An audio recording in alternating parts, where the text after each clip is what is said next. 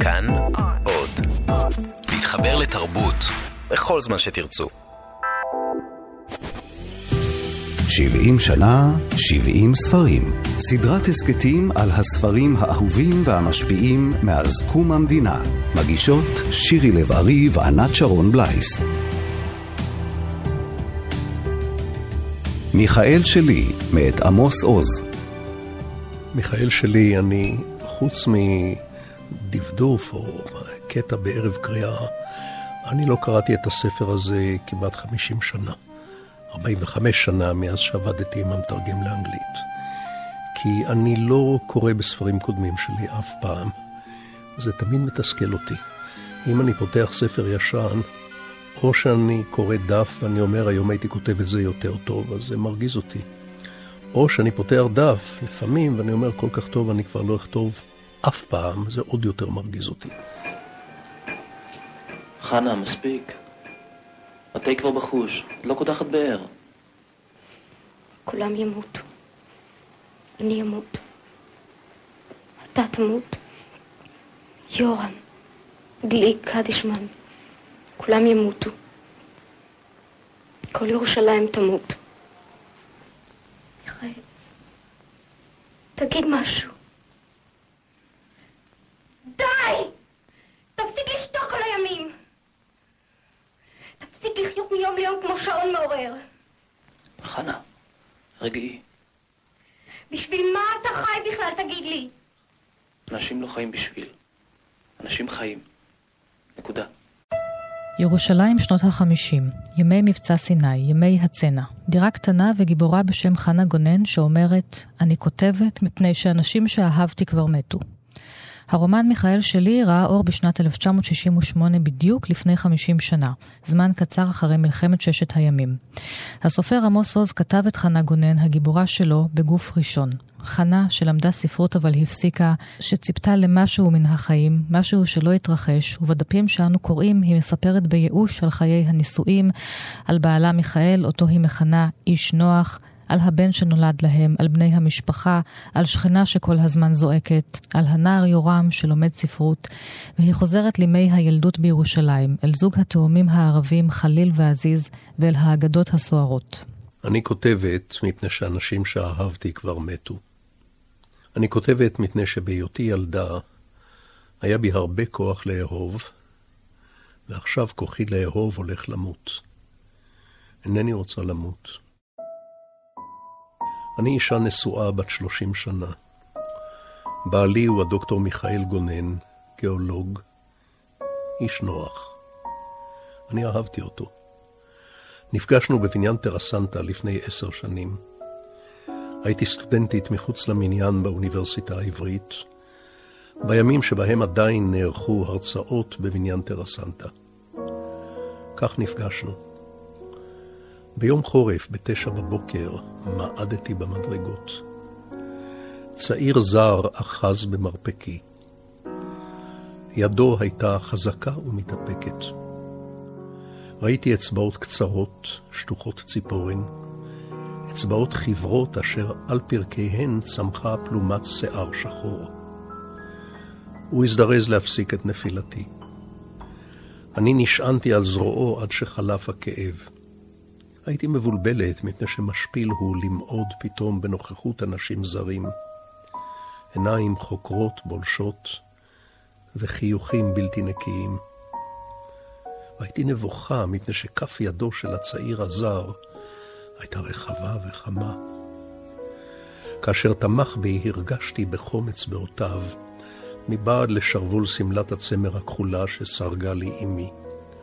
חורף היה בירושלים. הוא ביקש לדעת האם נפגעתי. אני אמרתי כי אולי נקעתי קרסול. הוא העיר שהמילה קרסול יפה בעיניו וחייך. חיוכו היה מבויש ומבייש. אני הסמקתי. גם לא סירבתי לו כאשר ביקש רשות ללוותני אל המזנון שבקומת הקרקע. רגלי הכאיבה. בניין טרסנטה הוא מנזר נוצרי שהושאל לאוניברסיטה העברית לאחר שנחסמה הדרך אל הבניינים בהר הצופים. זהו בניין קר. המסדרונות רחבים וגבוהים. הייתי מפוזרת בלכתי אחרי הצעיר הזר שתמך בי. נעים היה לי לציית לקולו. משפחה קטנה בת שלוש נפשות, שגם בקריאות הראשונות אי שם בשנות ה-60 וגם היום מהדהדת את משפחתו של עוז עצמו, שאימו התאבדה בהיותו ילד. עמוס עוז מספר על כתיבת הספר, על הדחיפות שהשתלטה עליו לכתוב את חנה. החיים שלי היו רחוקים ממנה שנות אור. הירושלים החורפית, המאוננת שלה, אני הייתי אז בקיבוץ, עבדתי בפלחה, לימדתי בבית ספר יומיים בשבוע. היא באה, היא אמרה, תכתוב, תכתוב, ולא עזבה אותי. חשבתי, אני אכתוב סיפור קצר ואני אפטר ממנה, אני לא, לא היה לי, לא היה לי קל איתה. הרבה פעמים אני אמרתי לה, סליחה, גברת, את זה אני לא כותב, לכי למישהו אחר, לכי לסופרת, לכי לאישה, אני לא יכול לכתוב את זה. או שאמרתי לה, סליחה, אני לא יכול לכתוב לך את זה, זה, זה לא באופי שלך, זה לא מתאים לך. אתה לא תגיד לי מה באופי שלי ומה לא, אתה תשתוק ותכתוב. סליחה, את דמות שלי, אני לא עובד בשבילך. ככה היינו מכופפים ידיים, חנה ואני, ונמשך הרבה זמן.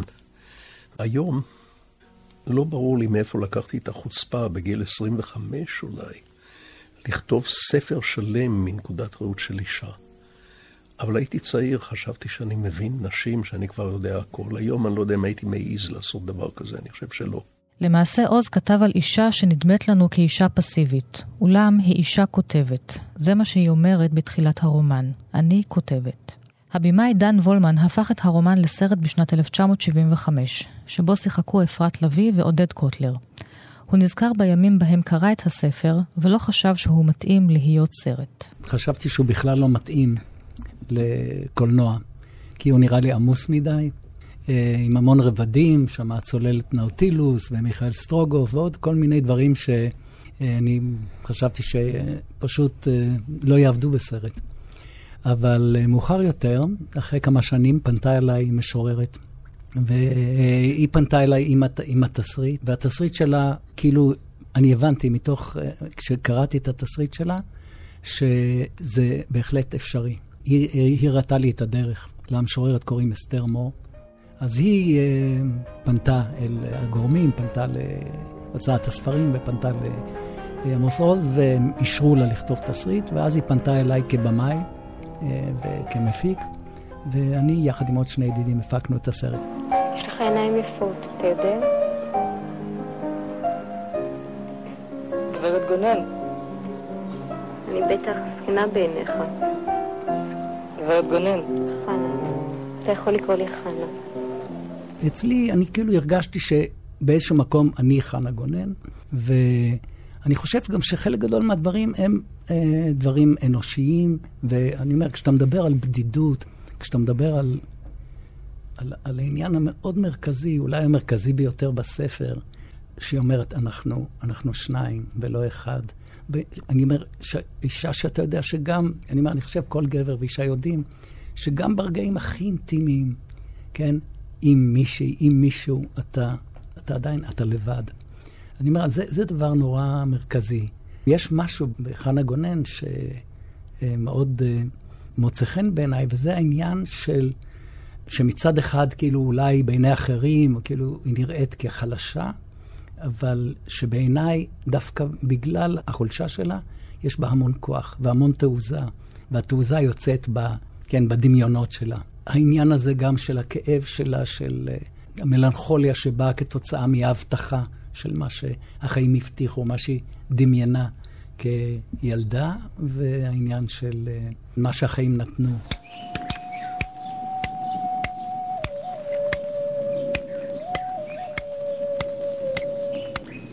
בוקר טוב. מחכה הרבה זמן? לא, לא נורא. בואי.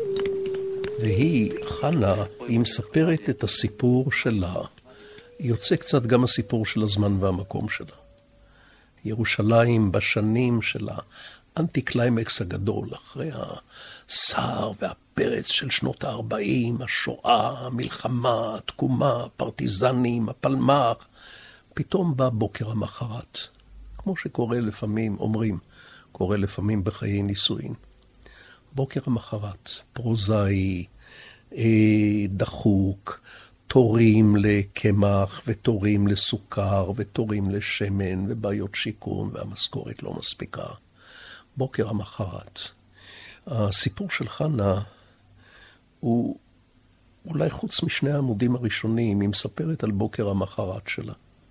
ואין לה מוצא בספר הזה, היא לא מוצאת מוצא. יש uh, משהו בדמות של uh, חנה גונן שמאוד מצא חן בעיניי, וכאילו כנראה שאני גם מצאתי בו את עצמי. משהו ב, בילדותיות השובבה שלה.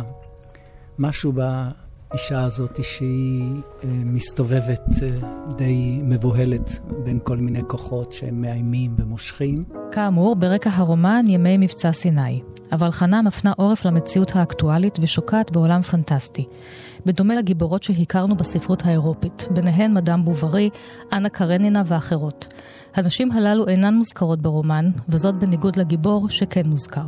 מיכאל סטרוגוב, המרגל מספרו של ז'ול ורן, הוא מושא כמיהתה של חנה. הספר הזה, גמרתי לכתוב אותו באפריל 67, פחות מחודשיים לפני שפרצה מלחמת ששת הימים. ואם לא הייתי גומר אותו אז, לא הייתי גומר אותו יותר אף פעם. כי הירושלים של חנה, המחולקת, הסגורה עם שדות המוקשים וגדרי התיל והמחסומי בטון האלה, והמחניקה, היא איננה כבר, היא לא קיימת, היא ישנה רק בספרים. ויכול להיות שאילו זה היה נופל עליי באמצע כתיבת הספר, עם ירושלים של זהב, ועם אה, האורגיה של הכותל, התעלות הנפש או מה, אני לא הייתי גומר את הספר הזה. היה לי מזל שגמרתי את הכתיבה ממש ממש פחות מחודשיים לפני שגייסו אותי למלחמה הזאת. המשוררת דליה רביקוביץ' אמרה לאחר שהתפרסם הרומן, עמוס עוז לא מצטדק. הוא מציג את חנה בכל מגרעותיה החברתיות, וזה מה שמעורר בהלה כזאת בחלק מן הציבור. זאת אישה שבזמן מבצע סיני עסוקה רק בעצמה. חנה חיה בעולם סגור לגמרי. הקוראים אולי נדרשו לחפש את האישה, אבל הספר הזה גם הציב במרכזו את נושא השיגעון. ולא רק שלה, אלא גם שלנו, ושל הספרות העברית, כססמוגרף למה שמתרחש כאן. מיכאל, אנחנו שניים ולא אחד. תמיד נהיה שניים ולא אחד, זה מה שכל כך נורא. תבין, מיכאל, שום דבר לא היה תלוי בך או בי. קשה לי להסביר, אפילו המילים נגדי. וולמן מספר כיצד חיפש את חנה גונן בין השחקניות, כיצד הוא תרגם את הדמות המיתית הזאת לדמות בשר ודם. כאשר אני עשיתי את האודישן ובחנתי, הגיעו בין 200 ל-300 בחורות, חלק שחקניות מקצועיות וחלק לא, וכל אחת אמרה, כן, אני, חנה זה אני, גם בעלי נורא משעמם. כאשר פגשתי את אפרת, אני לא הכרתי אותה, היא הגיעה לאודישן, והיה בה משהו שממש לא נראה לי מתאים אה, מבחינת אה, איך שהיא נראתה. כי היה בה משהו מאוד קליל. זה כאילו לקח לי איזה דקה, הסתכלתי עליה ואמרתי לה, את יכולה ללכת רגע, תשימה עם השיער שלך, את יכולה להרים אותו בבקשה, את יכולה...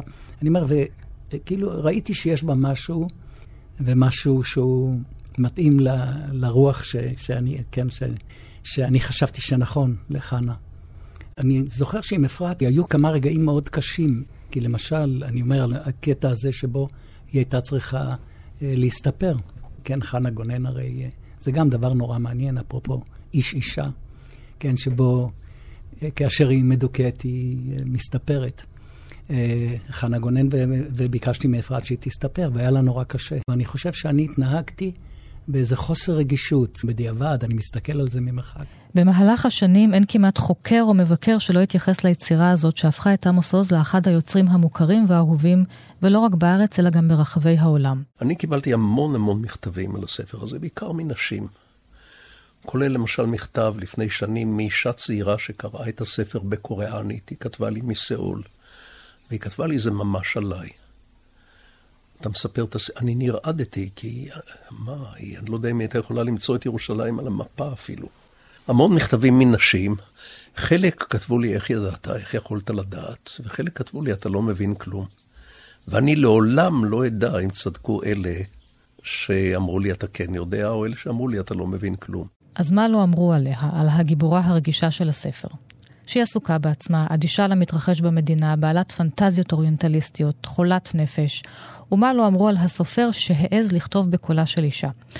אבל אחרי שמסירים את כל הביקורות, אנו נותרים עם חנה גונן, אחת הגיבורות החשובות והמשפיעות בספרות הישראלית. אני לא יודע אם חנה מייצגת מישהו. גם לא עניין אותי. גם אם מישהו יבוא ויגיד לי שהיא לא מייצגת אף אחד, אני אשאל את הקוראית הזאת, סליחה, אבל את עצמה היא מייצגת בסדר, ואם התשובה היא כן, די, מספיק לי. לא, לא, לא כתבתי על מגזר ולא על מגדר. אני חושב שגם מגזר וגם מגדר בקלות נהפכים לצינוק, ממש צינוק מחניק, אם מנסים לדחוף לתוכם דמות ספרותית או בן אדם חי, ולהגיד לו זה אתה, זה את. מגזר פלוס מגדר, נקודה. אז לא, אני לא, לא יודע אם היא מייצגת, גם לא חשוב לי. ודליה רביקוביץ', כאשר נשאלה על ידי צבי ינאי האם היא מזדהה איתה, ענתה לו, אילו אמרתי לך שאני מזדהה איתה, הייתי מסגירה את עצמי. ואת זה לא הייתי רוצה לעשות.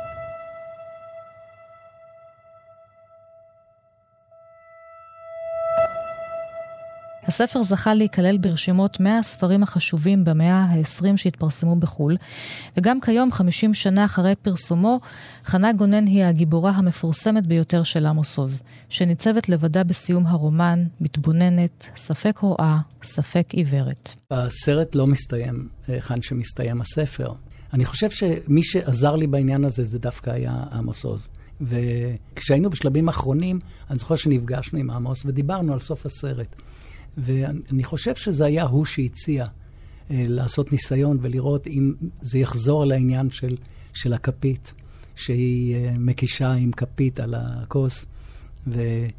אבל יש משהו שאני חושב שאנחנו עשינו, ואני חושב שיש בו משהו מאוד אה, אה, נכון, אה, וזה העניין שהסיום הוא, בעוד שהסרט הוא מאוד מאופק, מאוד סגור, פתאום בסוף משהו נפתח, ואתה רואה פתאום את... אה, כל המבנים האלו בירושלים, ואת השדות עם, כן, הסלעים והמנומרים שם, את יודעת, עצי זיתים וירושלים בחורף, אבל בתמונות פנורמיות, וגם המוזיקה, פתאום ממוזיקה מאוד קאמרית וזה נהיית מוזיקה מאוד קונצרטנטית וגדולה.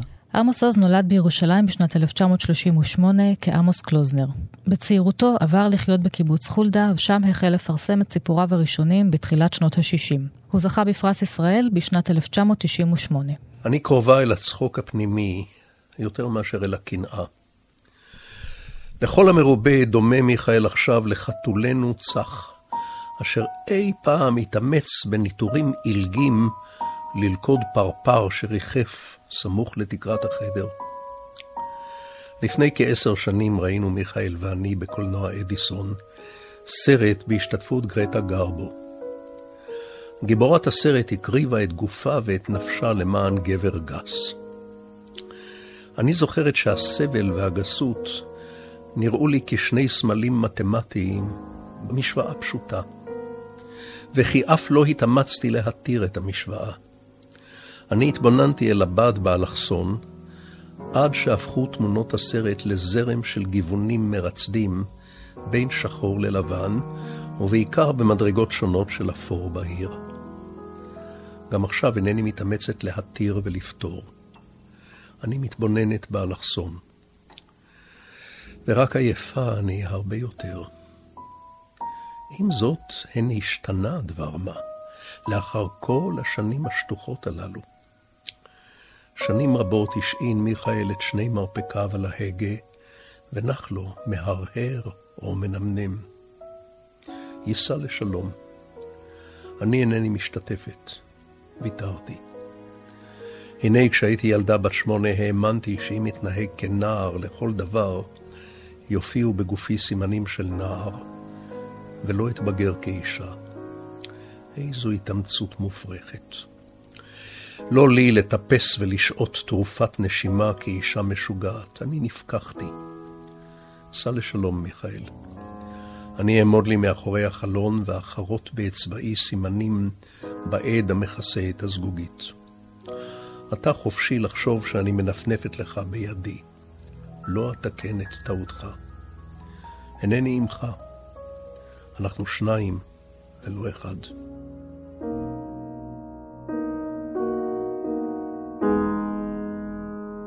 עד כאן התוכנית על הספר מיכאל שלי, מאת עמוס עוז. תודה לליטל אמירן וענת אורי, כאן באולפן, ענת שרון בלייס.